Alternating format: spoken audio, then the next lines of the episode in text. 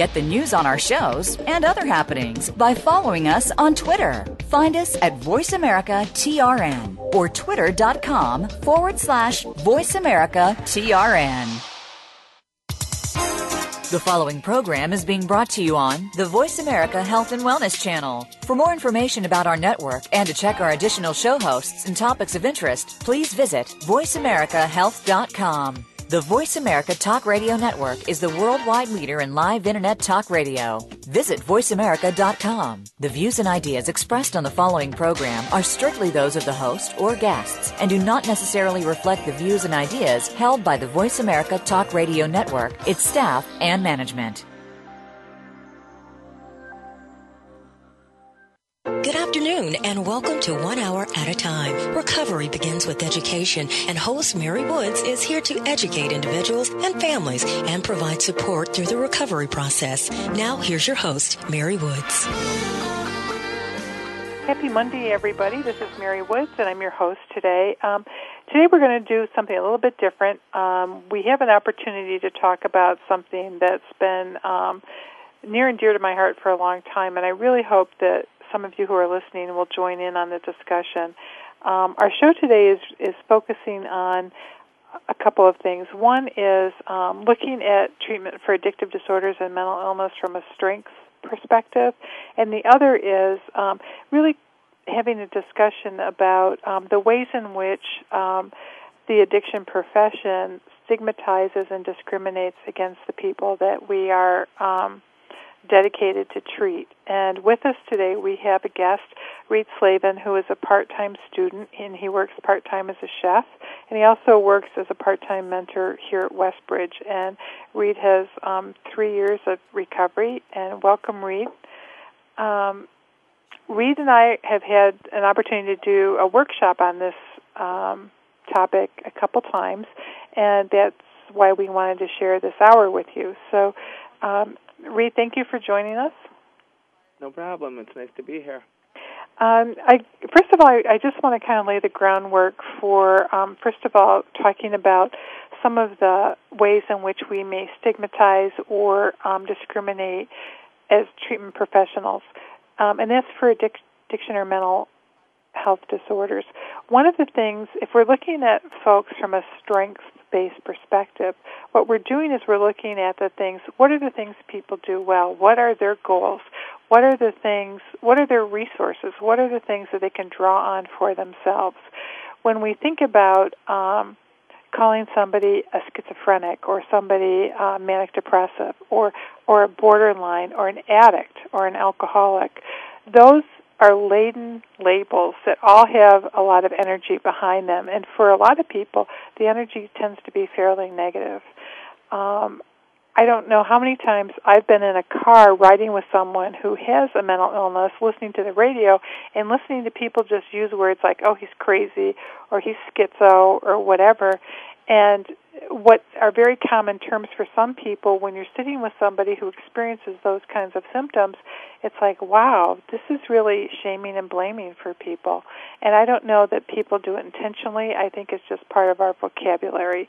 And I think um, in the addiction world, when I first started working in this profession, it was common for us to say, um, this is our treatment program, uh, and if you're ready, fine, you're welcome to come in, but if you're not ready, go out, and when you're ready, come back. And essentially what we were saying to people was, um, you know, if you're not ready to do what we want you to do, then just go out and continue to use, and when you hit bottom, you can come back, and maybe then you'll be ready to um, partake of what we have to offer.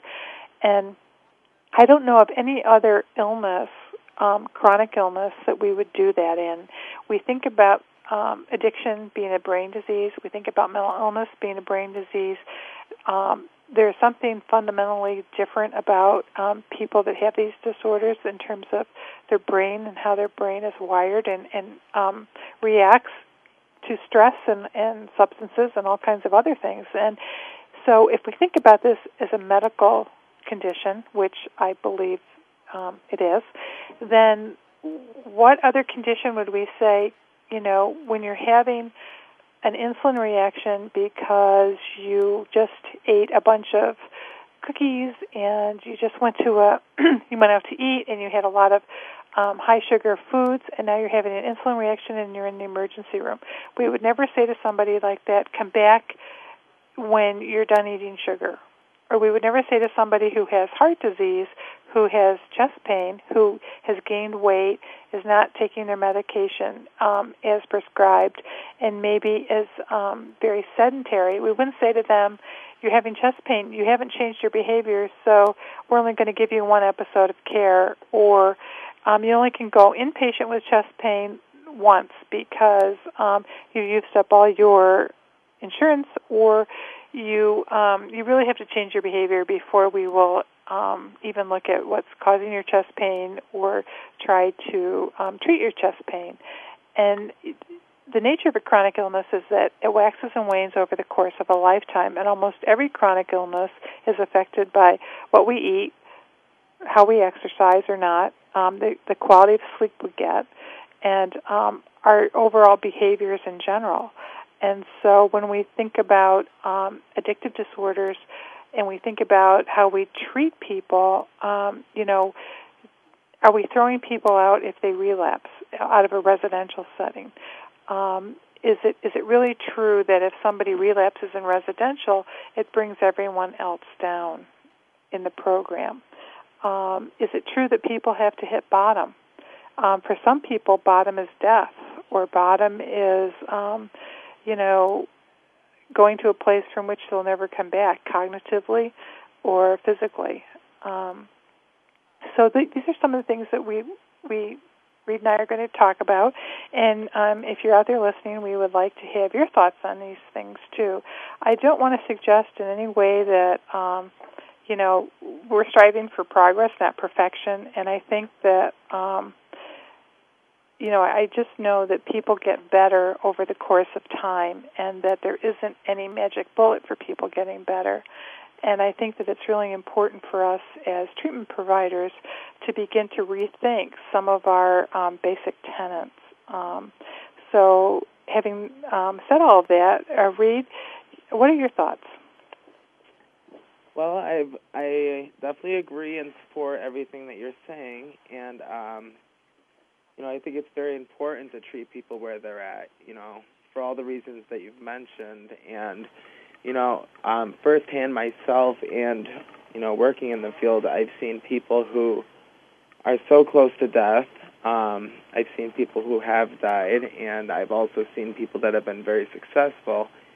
And I believe that this motto has been so useful to any amount of success at all. And, um,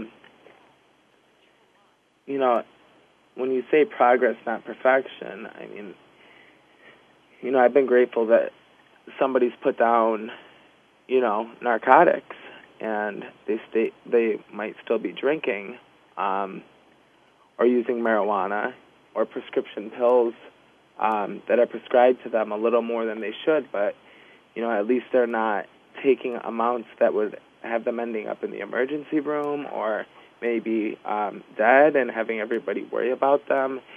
And, you know, it's just, um, in my own experience, I would have to say that, uh, you know, I was dying and, you know, my progress moved very slowly and people had given up on me multiple times, um, multiple treatment facilities, um, Uh, discharged me due to my behavior or due to my uh, drug and alcohol use. And, you know, I mean, the way that I used was not in any way um, going to decrease. Uh, I had to stop. And, you know, being turned away when I'm at my worst, like you were talking about with being diabetic or somebody with a heart problem, you know, people were turning me away, and, you know, when I came to Westbridge, I was able to, um, you know, work on myself um, and have little bits and pieces of progress to the point where it became stepping stones, and I was able to put down the drugs and the alcohol and I was I was able to join, you know, a twelve-step program and move forward in my life. And um, you know, this what you talk about is the only way that I think that possibly could have happened. You know, being meeting meeting me where I was at, and um, you know, I just can't say enough about that motto, because you know, I would literally be dead, and there's no question about that. Um, I watched a very close friend of mine um, who wasn't in this area, wasn't in Westbridge, and, you know, he passed away, and, you know, he wasn't receiving any kind of treatment, and, you know, it's just, it was the same exact scenario for me, only, you know, I wasn't turned away, and he kept getting turned away, and, um, you know, he's passed on, so, you know, it just shows how powerful that this can be for people to get better. I think sometimes people have a misconception that if you meet somewhere, someone where they are at, then you are tolerating the behavior. You're tolerating all of the um, ineffective coping strategies or the ineffective communication um, style. And can you kind of share with folks a little bit about your experience with, with having been met where you were at? Well, it's a very gray area. Um, I think that, you know, a lot of people are labeled, you know, as soon as as soon as they're diagnosed with a physical addiction um, to any substance, you know, it, it's almost like that that becomes who they are. And for me, that's not who I am. You know, I have a bunch of things that I could play off that people might stigmatize um, as who I am, but it's not who I am. And in order for me to be who I am, I need people to support me as a person, you know, instead of a label, like a drug addict or an alcoholic. And, um, you know, I, it was really useful for me to to feel like I was equal, um but at the same time acknowledge that I have a problem with drugs. And um, I think that's where it separates, you know, uh, the stigmatism versus, you know, reality of that situation. Um, I know that um, one of the things that um, I think is really important is that when people are in treatment, they get introduced to um, different community supports, be it a twelve-step group or a faith-based group or whatever. Um, and how we do that as clinicians is really important. And we'll talk a little bit more about that after our break. And uh, give us a call. We'll be right back.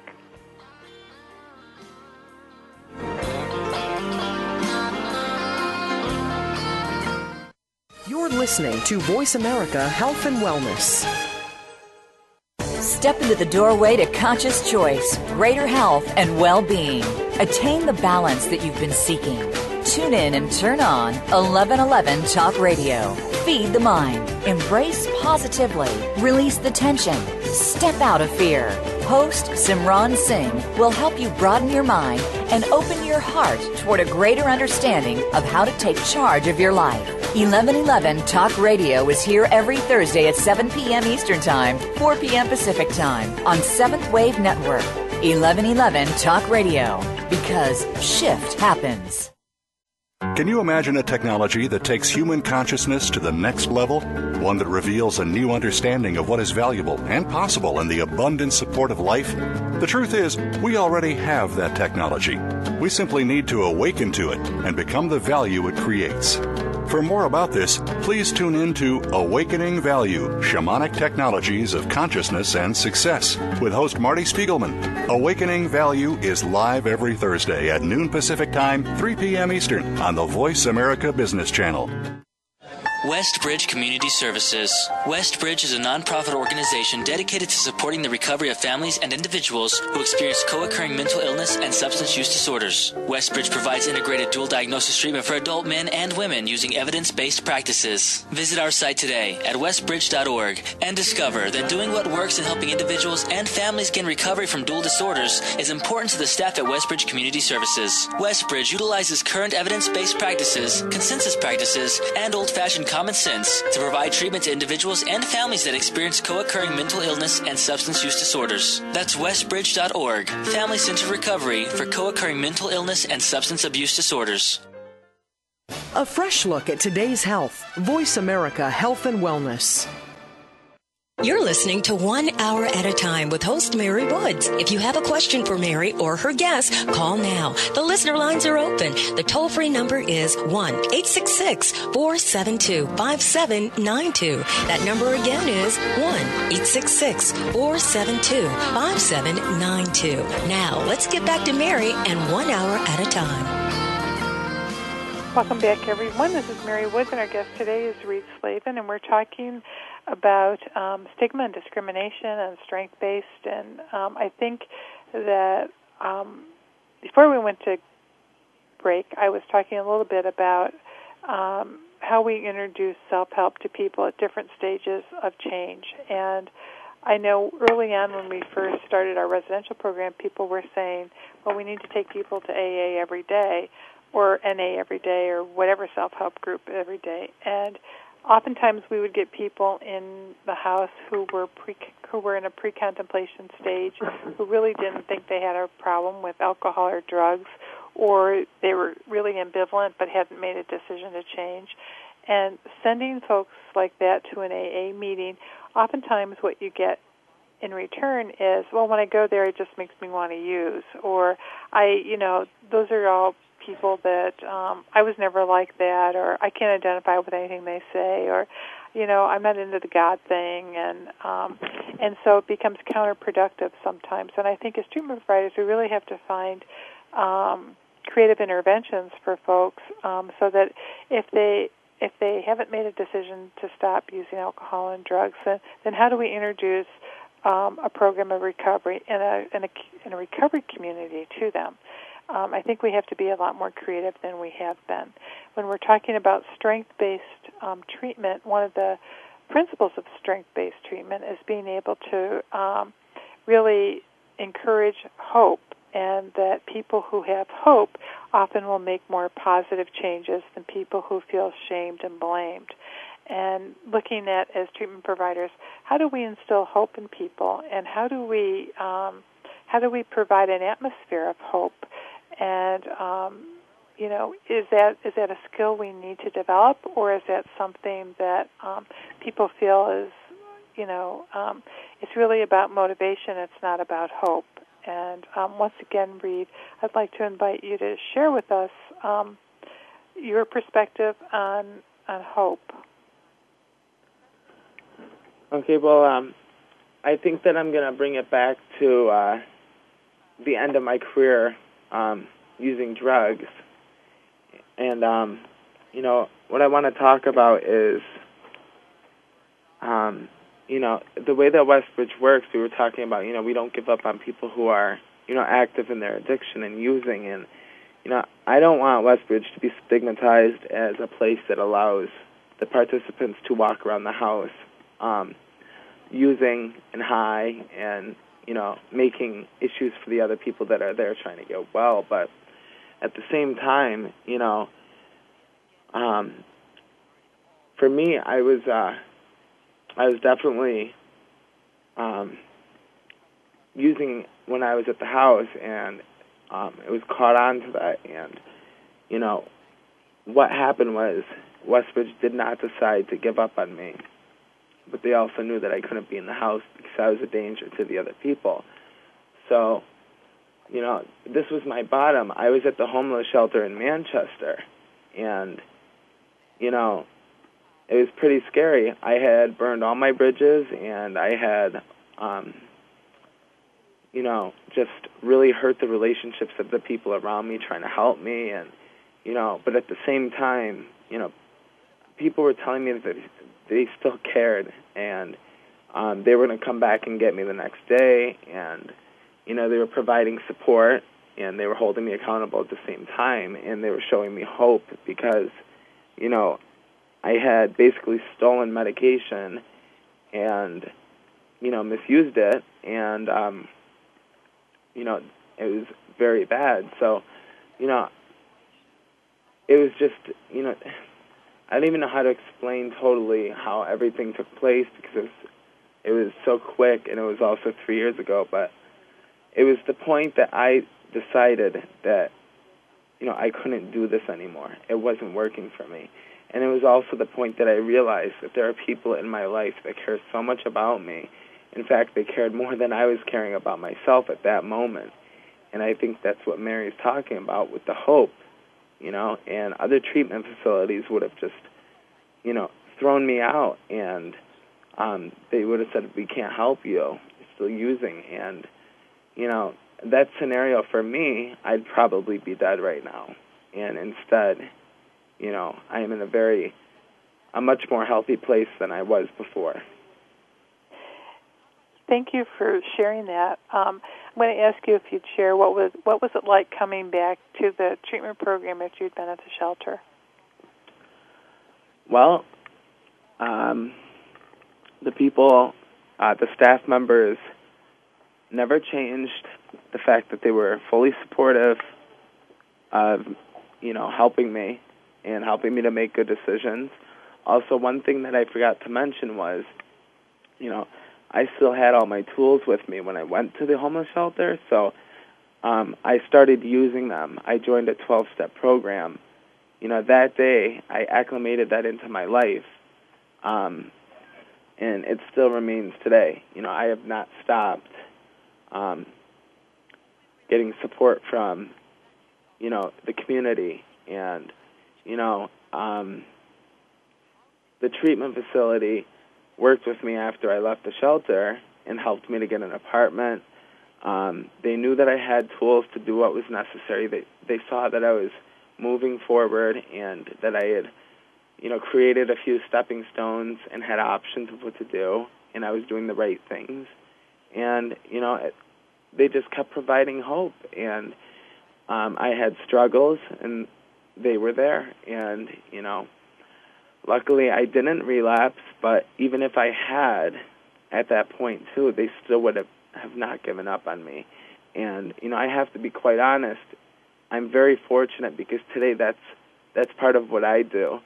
Um, I work in the house that's the treatment facility, and I also work in the outpatient. And, you know, I get to see people at their worst, and then I get to see them, you know, with their progress, and I get to see, you know, how they're changing as a person and how they're becoming who they are as a person and not as an addict or an alcoholic. And to me, that's a huge privilege. I think you're right. It's a privilege for all of us to see people um, blossom and grow in their recovery. Um, one of the things that you're talking about that's another basic uh, principle for a strength-based um, treatment program are the quality and types of relationships that are developed.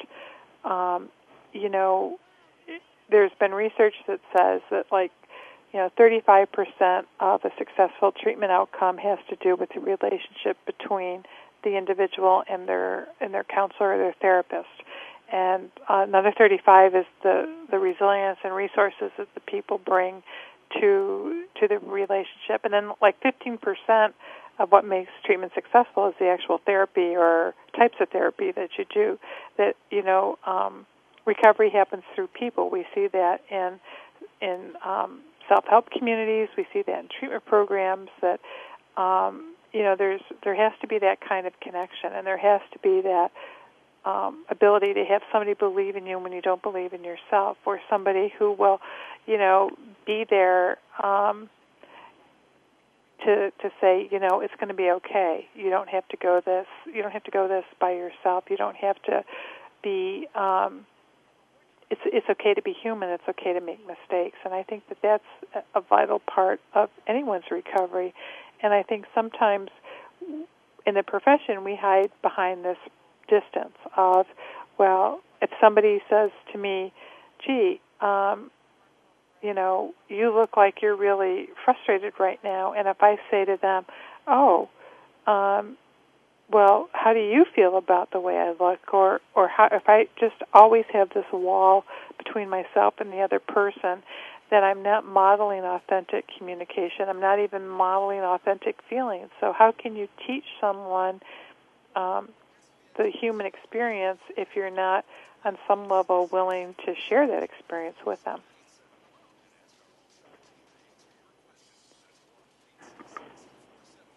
And that's kind of what I hear you saying, Reid.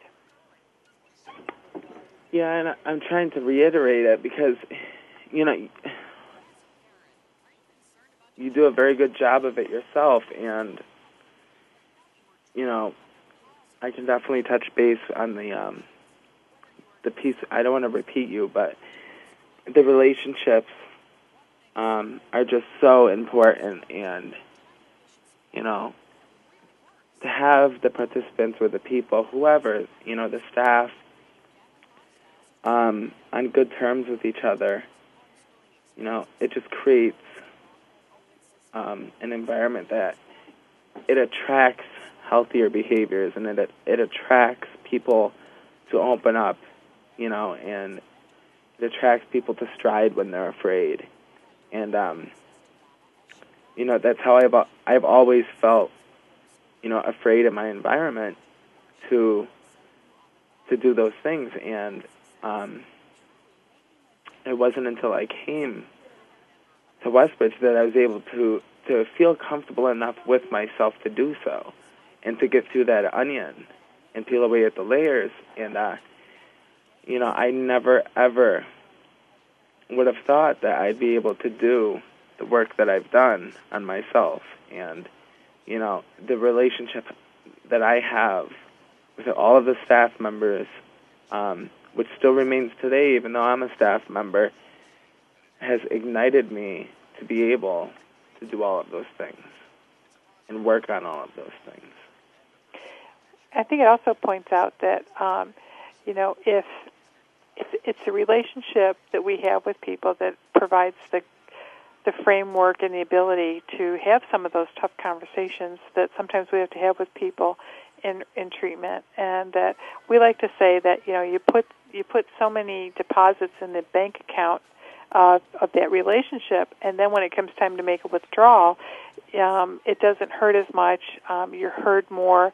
For instance, if I have a, you know, a pretty open and honest relationship with someone, and it's respectful and supportive, when the time comes to say to somebody, you know, um, this isn't working for you, or, you know, if you really need to take a look at, at how you're responding to this, or, you know, um, I really think that uh, you could have done you could have done this more effectively, then it's often it's heard, it's done respectfully, and you can give the kind of feedback that sometimes um, in other circumstances you might get a pushback for, you, or people might be resistant.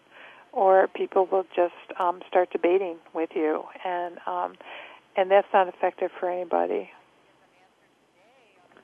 Right, and that just, I mean, it promotes the opposite of what I just mentioned. Um, you know, I can't tell you how many treatment facilities, I mean, I, I've literally uh, been in at least ten in my life, um, which were not all drug and alcohol treatment facilities, but between the troubles that I caused when I was young and, you know, up to the present, um, people just, uh, as staff, were in charge, and they didn't meet you as an equal. And, you know, I was yelled at, um, screamed at, uh, disrespected. If they were having a bad day, it was right on the front of their face, you know, and it was my problem all of a sudden. And, um, you know, that's why it was so hard for me to get anywhere. And we'll be right back after this commercial. Um, please give us a call, weighing in on this discussion. We'll be right back.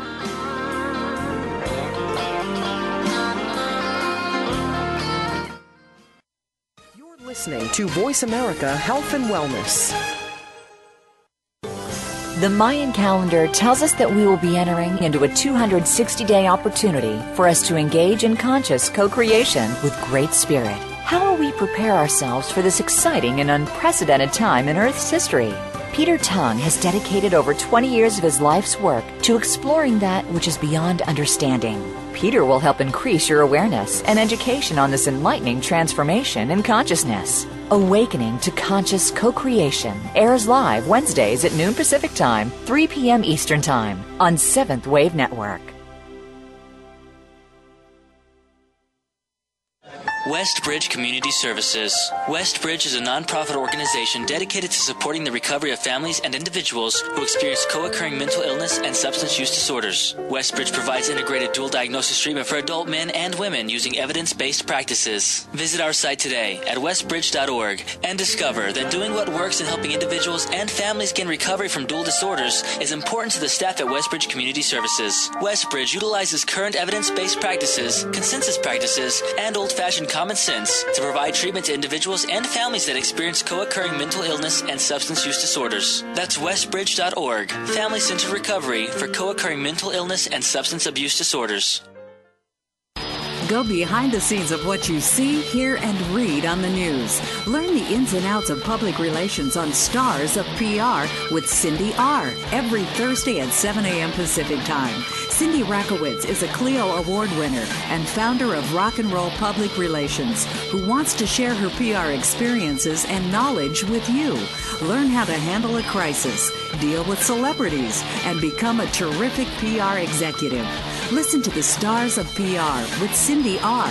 every Thursday at seven a.m. Pacific Time here on News Talk Radio, voice america dot com. Your life, your health, your network. This is Voice America Health and Wellness. You're listening to One Hour at a Time with host Mary Woods. If you have a question for Mary or her guests, call now. The listener lines are open. The toll-free number is one eight six six, four seven two, five seven nine two. That number again is one eight six six, four seven two, five seven nine two. Now, let's get back to Mary and One Hour at a Time. Welcome back, everyone. This is One Hour at a Time, and I'm Mary Woods, and our guest today is Reed Slavin, and we're talking about uh, strength-based treatment, stigmatizing um, participants and clients, and discriminating against participants and clients. Um, some of the research that was done at Dartmouth is uh, based on what they have developed are stages of treatment. And when we look at stages of treatment, which is what happens between the, the treatment provider and the individual, which is different than stages of change, which is how people change internally, there are basically four stages of treatment. The first stage is, a, is the engagement stage, where a person does not have regular contact with the program or the therapist, and the goal is to establish a working alliance. The next stage is persuasion, where the person has regular contact with the program but does not want to reduce their substance use or, or really focus on treating their mental illness. And the goal here is to increase awareness, develop ambivalence, and increase motivation to change. The next stage of treatment is the active treatment, where the person reduces their substance use for at least one month but less than six months. And um, the goal here is to further reduce substance use and attain abstinence. Um, and then the fourth stage of treatment is relapse prevention, where the person has not experienced problems related to their mental illness or substance use for uh, six months. Um, usually they're abstinent from substances for six months. And this, the goal for relapse prevention is to identify triggers and coping skills so that people are able to maintain their recovery from either mental illness or substance use disorders um, when life throws them a curve. And I think that, you know, as treatment providers, we're really good at the active treatment stage. Um, um, we're, we're probably a little, um, some of us are better at helping develop ambivalence than others. I think the, the, the stage of treatment that often gets really um, pushed aside is the engagement stage of treatment. And when I talk about that, you know, if if you do outreach, you know, going out where people are is really important for engagement. when somebody comes in, it's important to identify what their goal is. Maybe their goal is to get an apartment. Maybe their goal is to get on benefits. Maybe their goal is to um, go to college, or maybe their goal is just to get their family off their back. But whatever their goal is, it has to be what they're looking for, not what we think is the important thing for them to do at the moment.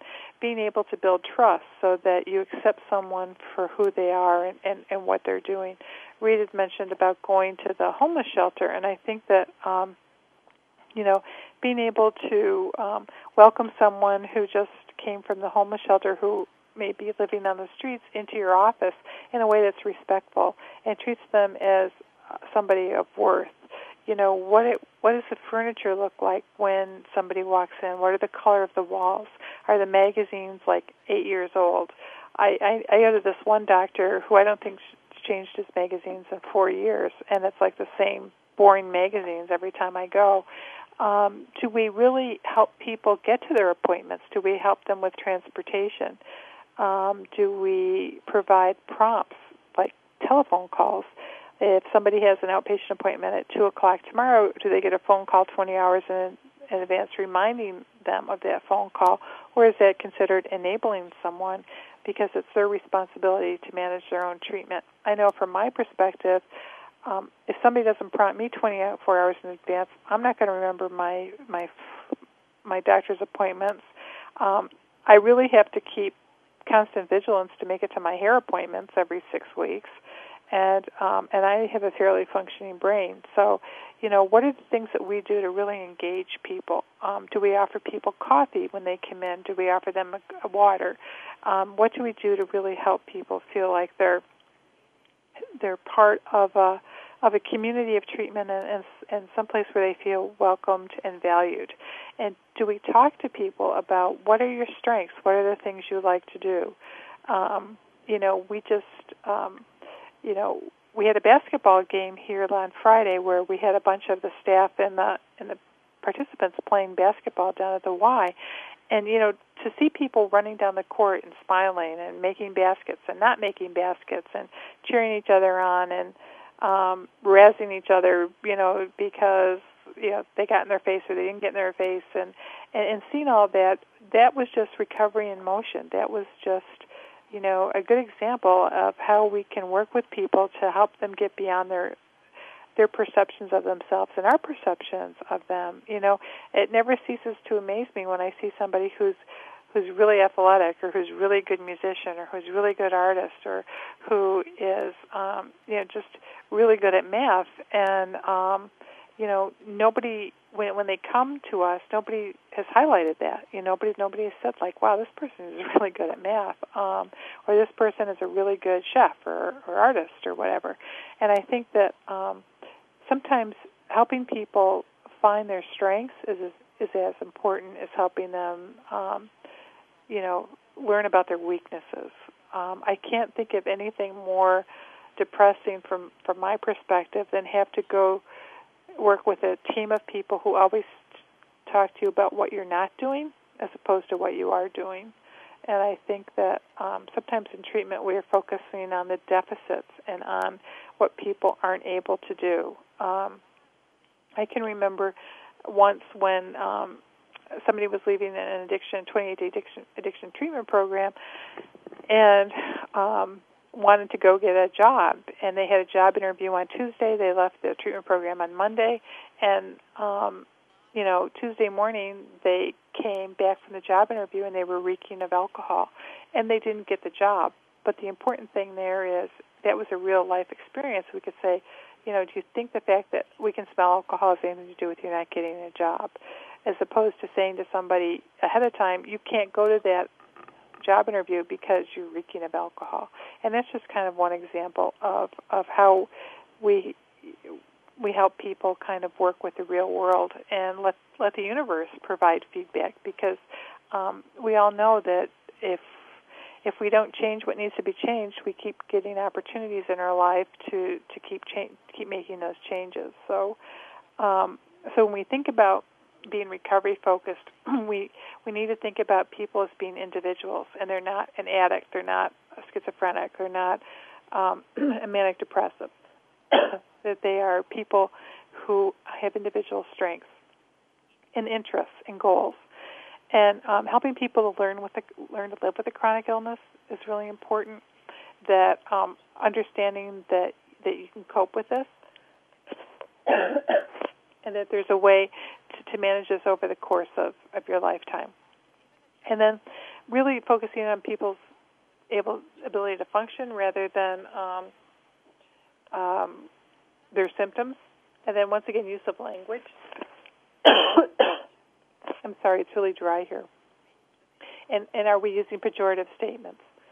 Are we using hopeful language? The use of self-help and um, peer counseling and mentoring, which is what um, Rita's been doing, and maybe you can share a little bit of that while I go get some water. Absolutely. Um, well, I'm going to start with the mentoring, uh, which is basically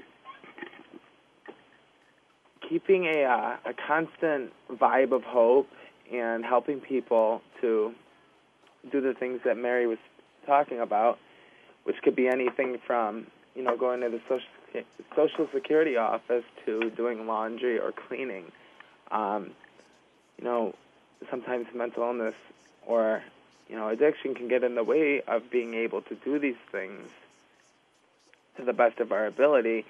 And it's been my experience doing this job that, you know, once I start doing a few dishes, um, it's like a monkey see, monkey do, and the other, the participant or client will then on their own get the idea that they need to do this and start to do it themselves. And, you know, it's just so nice to see, because it's like that little nudge was all that was needed for them to be successful in completing this task.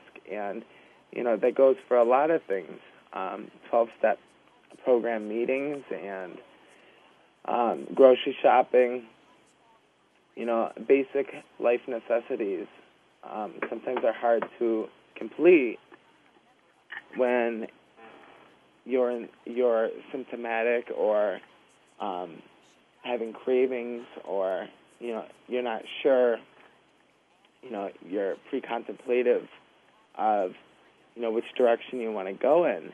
And, you know, sometimes just being with somebody who supports you no matter what, and also they know that I'm in recovery, they know that I do a twelve-step program, um, they know that I struggle just like any other human being does.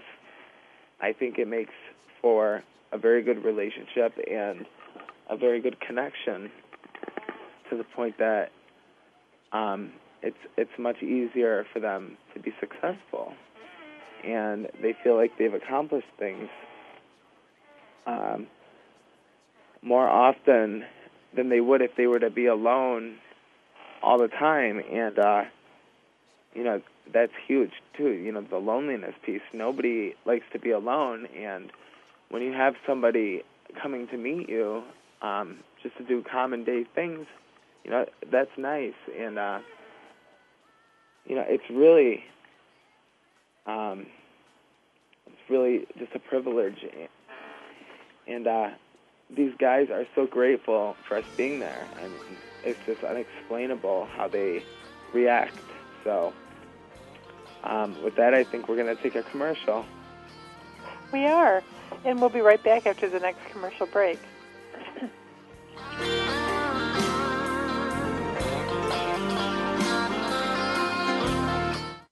Opinions, options, answers. You're listening to Voice America Health and Wellness. Westbridge Community Services. Westbridge is a nonprofit organization dedicated to supporting the recovery of families and individuals who experience co-occurring mental illness and substance use disorders. Westbridge provides integrated dual diagnosis treatment for adult men and women using evidence-based practices. Visit our site today at westbridge dot org and discover that doing what works in helping individuals and families gain recovery from dual disorders is important to the staff at Westbridge Community Services. Westbridge utilizes current evidence-based practices, consensus practices, and old-fashioned common sense to provide treatment to individuals and families that experience co-occurring mental illness and substance use disorders. That's westbridge dot org, family-centered recovery for co-occurring mental illness and substance abuse disorders. Step into the doorway to conscious choice, greater health, and well-being. Attain the balance that you've been seeking. Tune in and turn on eleven eleven Talk Radio. Feed the mind. Embrace positively. Release the tension. Step out of fear. Host Simran Singh will help you broaden your mind and open your heart toward a greater understanding of how to take charge of your life. eleven eleven Talk Radio is here every Thursday at seven p.m. Eastern Time, four p.m. Pacific Time on Seventh Wave Network. eleven eleven Talk Radio, because shift happens. Two views, different topics, questions, answers, news, and advice. You'll want to check out Eco Man and the Skeptic live from Philadelphia University. Every week, join hosts Rob Fleming and Chris Pastor as they tackle a different topic on sustainability. You'll hear all sides of the issue, supported by guests who provide valuable insights. Get ready to be engaged, educated, and entertained when you tune into Eco Man and the Skeptic. Broadcast live every Wednesday at eleven a.m. Eastern Time, eight a.m. Pacific Time on the Green Talk Network. What it comes down to, ladies, is that defining line between been there, done that, and ain't going back, baby. Yeah, I've heard them call you yuppies and baby boomers, maybe even dolls, babes, darling, sugar, and sweetheart, but I say that women are truly amazing. Join Doctor Marlene for Amazing Women, Brains, Beauty, and Style, every Wednesday at one p.m. Pacific, right here on the Voice America Women's Radio Network. Your life, your health, your network. You're listening to Voice America Health and Wellness. You're listening to One Hour at a Time with host Mary Woods. If you have a question for Mary or her guests, call now. The listener lines are open. The toll-free number is one eight six six, four seven two, five seven nine two. That number again is one eight six six, four seven two, five seven nine two. Now, let's get back to Mary and One Hour at a Time.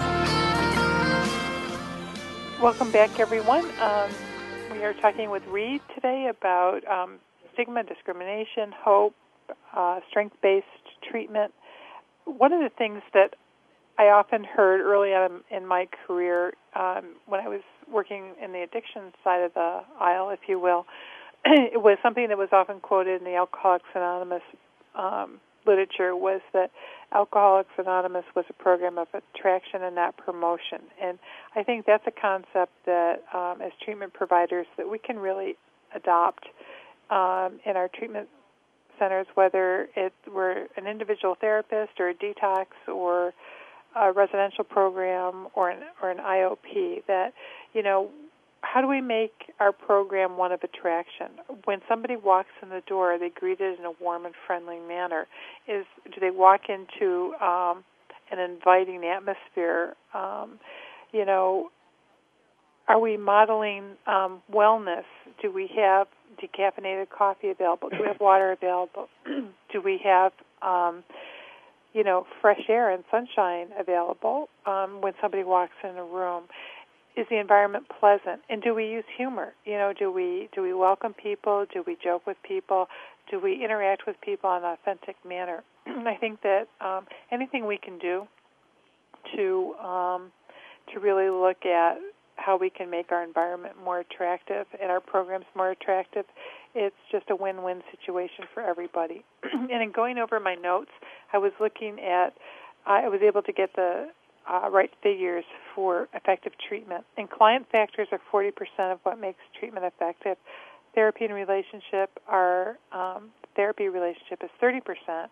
Hope and expectancy is fifteen percent, and the therapy model is fifteen percent, and it's from Miller, Duncan, and Hubble, and from nineteen ninety-seven. Um, some of the things that's really important for us as providers, if we're going to do a, a strength-based hope in uh, facilitated treatment, is that we have to assume that the person has abilities versus deficits, and that, and that we define people by what they can do versus what they cannot do.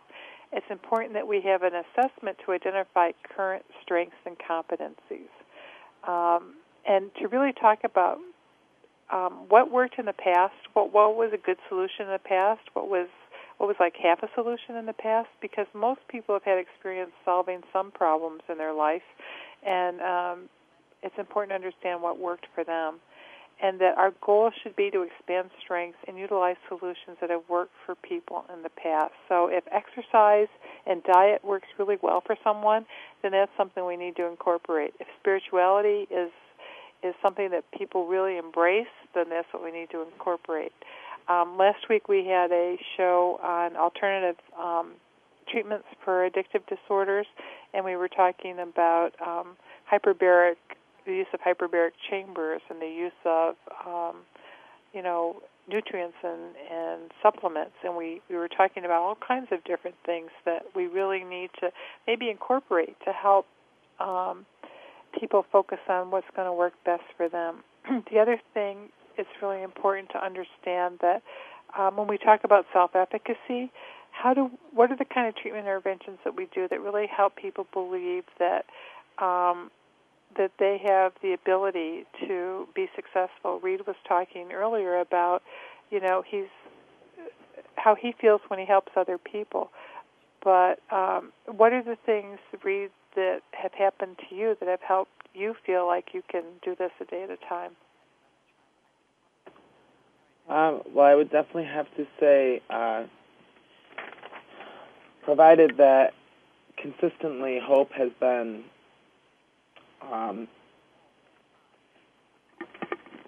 well a part of my life, and you know, when I um, when I when I first got sober, I didn't even like myself, you know, and I had people who were liking me when I didn't even like myself, which was, it almost seems cliche, but, you know, that's where I was at. And, you know, for me to do anything a, a day at a time, I needed help at that point. And the things that were most useful to me were the relationships, twelve-step program, the counseling, um, you know, knowing that people cared about me. Um, I think sometimes, I know in my own experience, I came from a family that, you know, it may not, they might not have been bad people, but um, it just wasn't a very good situation, and there wasn't a lot of hope present for any of us because we really just played off each other's diseases.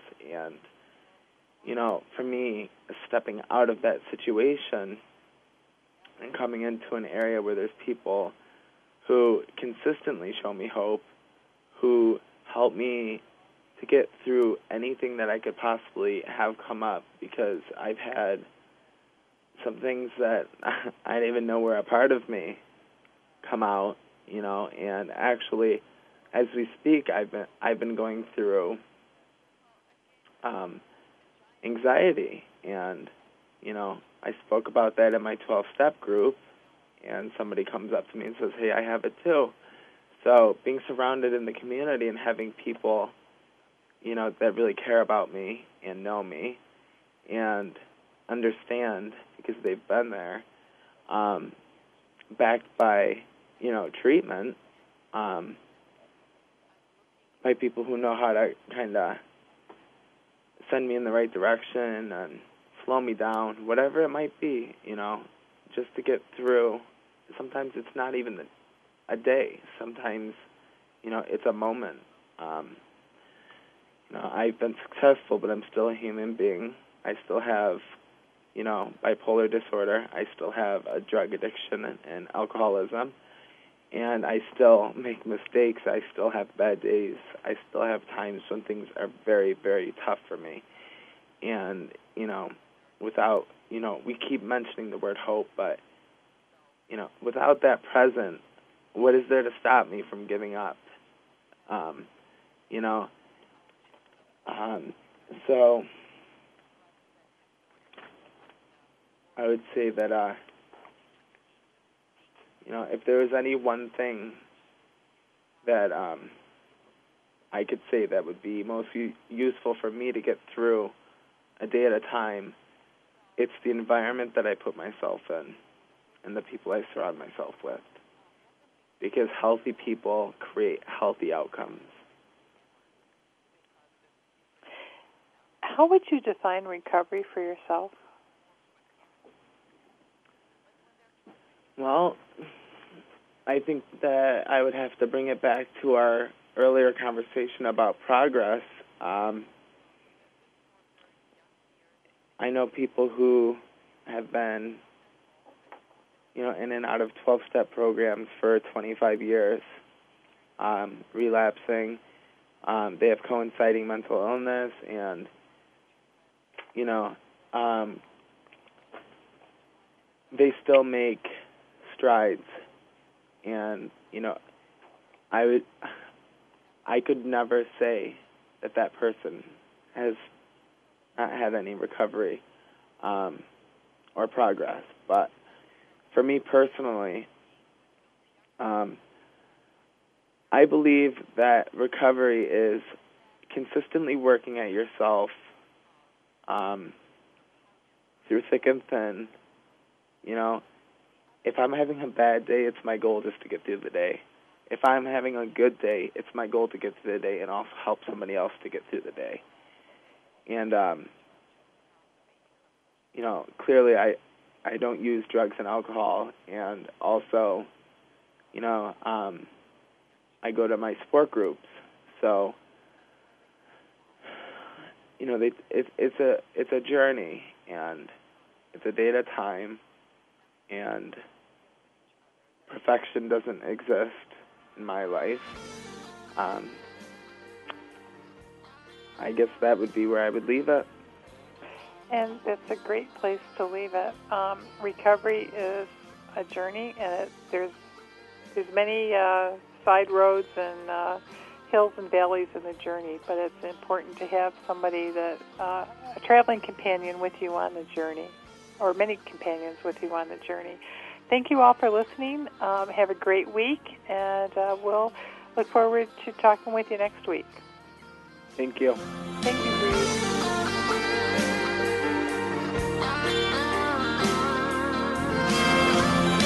We appreciate you joining us today for One Hour at a Time. Successful recovery from a substance abuse problem or mental illness depends on education and support of loved ones. Thank you for being that support system. Be sure to tune in next week for another hour of education and compassion. One Hour at a Time. We'll see you next week.